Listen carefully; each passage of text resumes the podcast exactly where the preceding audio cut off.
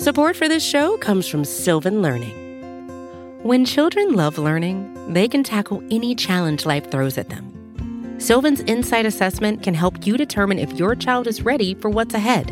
It can also identify gaps in learning and point out areas that could be of concern for your child so they can tackle what's to come. And right now, it's the best price of the year at $29.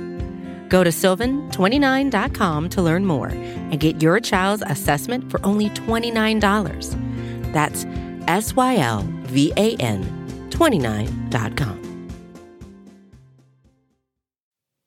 Chapter 11 The Family Arrives. In carrying out Victor, the inspector had left the door of the drawing room open. After he had watched Monsieur Formery reflect for two minutes, Guerchard faded, to use an expressive Americanism, through it. The Duke felt in the breast pocket of his coat, murmured softly, My cigarettes, and followed him. He caught up Guerchard on the stairs and said, I will come with you if I may, Monsieur Guerchard. I find all these investigations extraordinarily interesting. I have been observing Monsieur Formery's methods. I should like to watch yours for a change. By all means, said Guerchard, and there are several things I want to hear about from your grace. Of course, it might be an advantage to discuss them together with Monsieur Formery, but. And he hesitated. It would be a pity to disturb Monsieur Formery in the middle of the process of reconstruction, said the Duke, and a faint, ironical smile played round the corners of his sensitive lips. Guerchard looked at him quickly. Perhaps it would, he said. They went through the house out of the back door and into the garden. Guerchard moved about twenty yards from the house. Then he stopped and questioned the Duke at great length. He questioned him first about the Charolais, their appearance, their actions, especially about Bernard's attempt to steal the pendant and the theft of the motor cars. I have been wondering whether Monsieur Charolais might not have been Arsène Lupin himself, said the Duke. It's quite possible, said Guerchard. There seem to be no limits whatever to Lupin's powers of disguising himself. My colleague, Ganimard, has come across him at least three times that he knows of as a different person, and no single time could he be sure that it was the same man. Of course, he had a feeling that he was in contact with someone he had met before, but that was all. He had no certainty. He may have met him half a dozen times, besides, without knowing him. And the photographs of him, they're all different. Ganimard declares that Lupin is so extraordinarily successful in his disguises because he is a great actor. He actually becomes, for the time being, the person he pretends to be. He thinks and feels absolutely like that person. Do you follow me? Oh, yes. But he must be rather fluid, this Lupin, said the Duke, and then he added thoughtfully, It must be awfully risky to come so often into actual contact with men like Ganimard and you. Lupin has never let any consideration of danger prevent him doing anything that caught his fancy. He has odd fancies, too. He's a humorist of the most varied kind, grim, ironic, as the mood takes him. He must be awfully trying to live with, said Guerchard. Do you think humorists are trying to live with? said the Duke in a meditative tone. I think they brighten life a good deal, but of course there are people who do not like them, the middle classes. Yes, yes, they're all very well in their place, but to live with they must be trying, said Guerchard quickly. He went on to question the Duke closely and at length about the household of Monsieur Gournay Martin, saying that Arsène Lupin worked with the largest gang a burglar had ever captained, and it was any odds that he had introduced one, if not more, of that gang into it. Moreover, in the case of a big affair like this, Lupin himself often played two or three parts under as many disguises. If he was Charolais, I don't see how he could be one of Monsieur Gournay Martin's household, too, said the Duke in some perplexity. I don't say that he was Charolais, said Guerchard. It is quite a moot point. On the whole, I'm inclined to think that he was not. The theft of the motor cars was a job for a subordinate. He would hardly bother himself with it. The Duke told him all that he could remember about the millionaire's servants. and under the clever questioning of the detective, he was surprised to find how much he did remember all kinds of odd details about them which he had scarcely been aware of observing. The two of them, as they talked, afforded an interesting contrast. The Duke, with his air of distinction and race, his ironic expression, his mobile features, his clear enunciation and well modulated voice, his easy carriage of an accomplished fencer, a fencer with muscles of steel, seemed to be a man of another kind from the slow moving detective, with his husky voice, his common, slurring enunciation, his clumsily molded features, so ill adapted to the expression of emotion and intelligence. It was a contrast almost between the hawk and the mole, the warrior and the workman. Only in their eyes were they alike. Both of them had the keen, alert eyes of observers. Perhaps the most curious thing of all was that, in spite of the fact that he had so much of his life been an idler trifling away his time in the pursuit of pleasure, except when he had made his expedition to the South Pole. The Duke gave one the impression of being a cleverer man, of a far finer brain than the detective, who had spent so much of his life sharpening his wits on the more intricate problems of crime. When Guerchard came to the end of his questions, the Duke said, You have given me a very strong feeling that it is going to be a deuce of a job to catch Lupin. I don't wonder that, so far, you have none of you laid hands on him. But we have, cried Guerchard quickly. Twice Ganimard has caught him. Once he had him in prison and actually brought him to trial. Lupin became another man and was let go from the very dock. Really, it sounds absolutely amazing, said the Duke. And then, in the affair of the Blue Diamond, Ganimard caught him again. He has his weakness, Lupin. It's women. It's a very common weakness in these masters of crime. Ganimard and Holmlock Shears, in that affair, got the better of him by using his love for a woman, the fair haired lady, she was called, to nab him. A shabby trick, said the Duke. Shabby, said Guerchard in a tone of utter wonder. How can anything be shabby in the case of a rogue like this?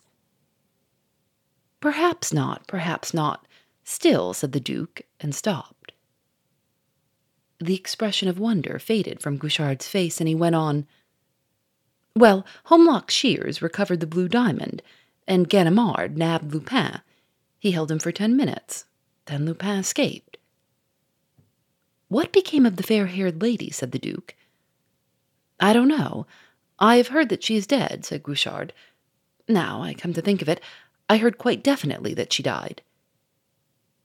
It must be awful for a woman to love a man like Lupin, the constant wearing anxiety, said the Duke thoughtfully.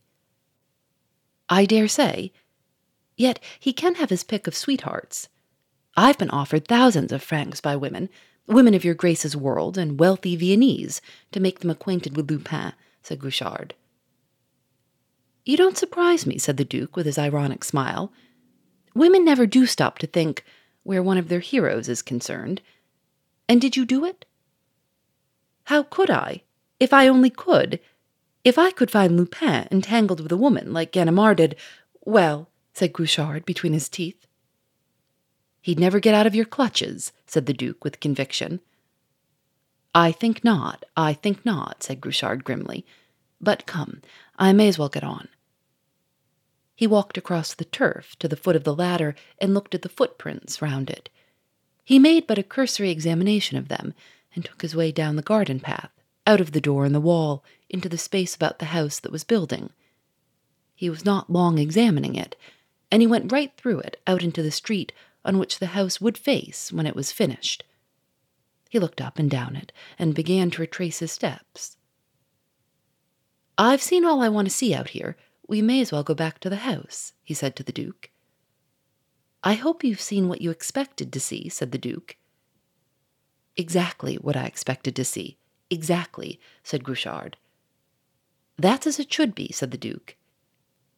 They went back to the house and found Monsieur Formery in the drawing room, still engaged in the process of reconstruction. The thing to do now was hunt the neighborhood for witnesses of the departure of the burglars with their booty.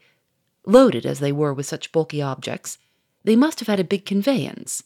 Somebody must have noticed it. They must have wondered why it was standing in front of a half built house. Somebody may have actually seen the burglars loading it, though it was so early in the morning. Bonavent had better inquire at every house in the street on which that half built house faces. Did you happen to notice the name of it? said Monsieur Formery. It's Sorreau Street, said Guerchard. But Dieusy has been hunting the neighborhood for someone who saw the burglars loading their conveyance, or saw it waiting to be loaded, for the last hour. Good, said Monsieur Formery. We are getting on. Monsieur Formery was silent. Guerchard and the Duke sat down and lighted cigarettes. You found plenty of traces, said Monsieur Formery, waving his hand towards the window. Yes, I found plenty of traces, said Guerchard. Of Lupin? Said Monsieur Formery with a faint sneer. No, not of Lupin, said Guerchard. A smile of warm satisfaction illumined Monsieur Formery's face. What did I tell you? he said. I'm glad that you've changed your mind about that. I have hardly changed my mind, said Guerchard in his husky, gentle voice. There came a loud knocking at the front door, the sound of excited voices on the stairs. The door opened, and in burst Monsieur Gournay Martin. He took one glance round the devastated room, raised his clenched hands towards the ceiling, and bellowed, The scoundrels! The dirty scoundrels! And his voice stuck in his throat. He tottered across the room to a couch, dropped heavily to it, gazed round the scene of desolation, and burst into tears. Germaine and Sonia came into the room. The Duke stepped forward to greet them. Do stop crying, Papa. You're as hoarse as a crow as it is, said Germaine impatiently. Then, turning on the Duke with a frown, she said, I think that joke of yours about the train was simply disgraceful, Jacques. A joke's a joke. But to send us out to the station on a night like last night, through all that heavy rain, when you knew all the time that there was no quarter to nine train, it was simply disgraceful. I really don't know what you're talking about, said the Duke quietly. Wasn't there a quarter to nine train? Of course there wasn't, said Germaine. The timetable was years old. I think it was the most senseless attempt at a joke I've ever heard of. It doesn't seem to me to be a joke at all, said the Duke quietly. At any rate, it isn't the kind of joke I make. It would be detestable. I never thought to look at the date of the timetable. I keep a box of cigarettes in that drawer, and I've noticed the timetable there. Of course, it may have been lying there for years. It was stupid of me not to look at the date. I said it was a mistake. I was sure that His Grace would not do anything so unkind as that, said Sonia. The Duke smiled at her. Well, all I can say is it was very stupid of you not to look at the date, said Germaine. Monsieur Gournay Martin rose to his feet and wailed in the most heartrending fashion. My pictures, my wonderful pictures, such investments, and my cabinets, my Renaissance cabinets. They can't be replaced. They were unique. They were worth a 150,000 francs. Monsieur Formery stepped forward with an air and said, I am distressed, Monsieur Gournay Martin, truly distressed by your loss. I am Monsieur Formery, examining magistrate. It is a tragedy, Monsieur Formery, a tragedy, groaned the millionaire. Do not let it upset you too much. We shall find your masterpieces. We shall find them. Only give us time, said Monsieur Formery in a tone of warm encouragement. The face of the millionaire brightened a little. And after all, you have the consolation that the burglars did not get hold of the gem of your collection. They have not stolen the coronet of the Princess de Lamballe, said Monsieur Formery. No, said the Duke, they have not touched the safe. It is unopened. What has that got to do with it? growled the millionaire quickly. That safe is empty. Empty? But your coronet, cried the Duke. Good heavens, they have stolen it, cried the millionaire hoarsely, in a panic stricken voice. But they can't have. This safe hasn't been touched, said the Duke. But the coronet never was in that safe. It was. Have they entered my bedroom? said the millionaire. No, said Monsieur Formery. They don't seem to have gone through any of the rooms except these two, said the Duke. Ah, then my mind is at rest about that. The safe in my bedroom has only two keys. Here is one. He took a key from his pocket and held it out to them. And the other is in this safe. The face of Monsieur Formery was lighted up with splendid satisfaction. He might have rescued the coronet with his own hands. He cried triumphantly, There, you see? See, see, cried the millionaire in a sudden bellow. I see that they have robbed me, plundered me. Oh, my pictures, my wonderful pictures, such investments. Phoebe Reads a Mystery is recorded in the studios of North Carolina Public Radio, WUNC.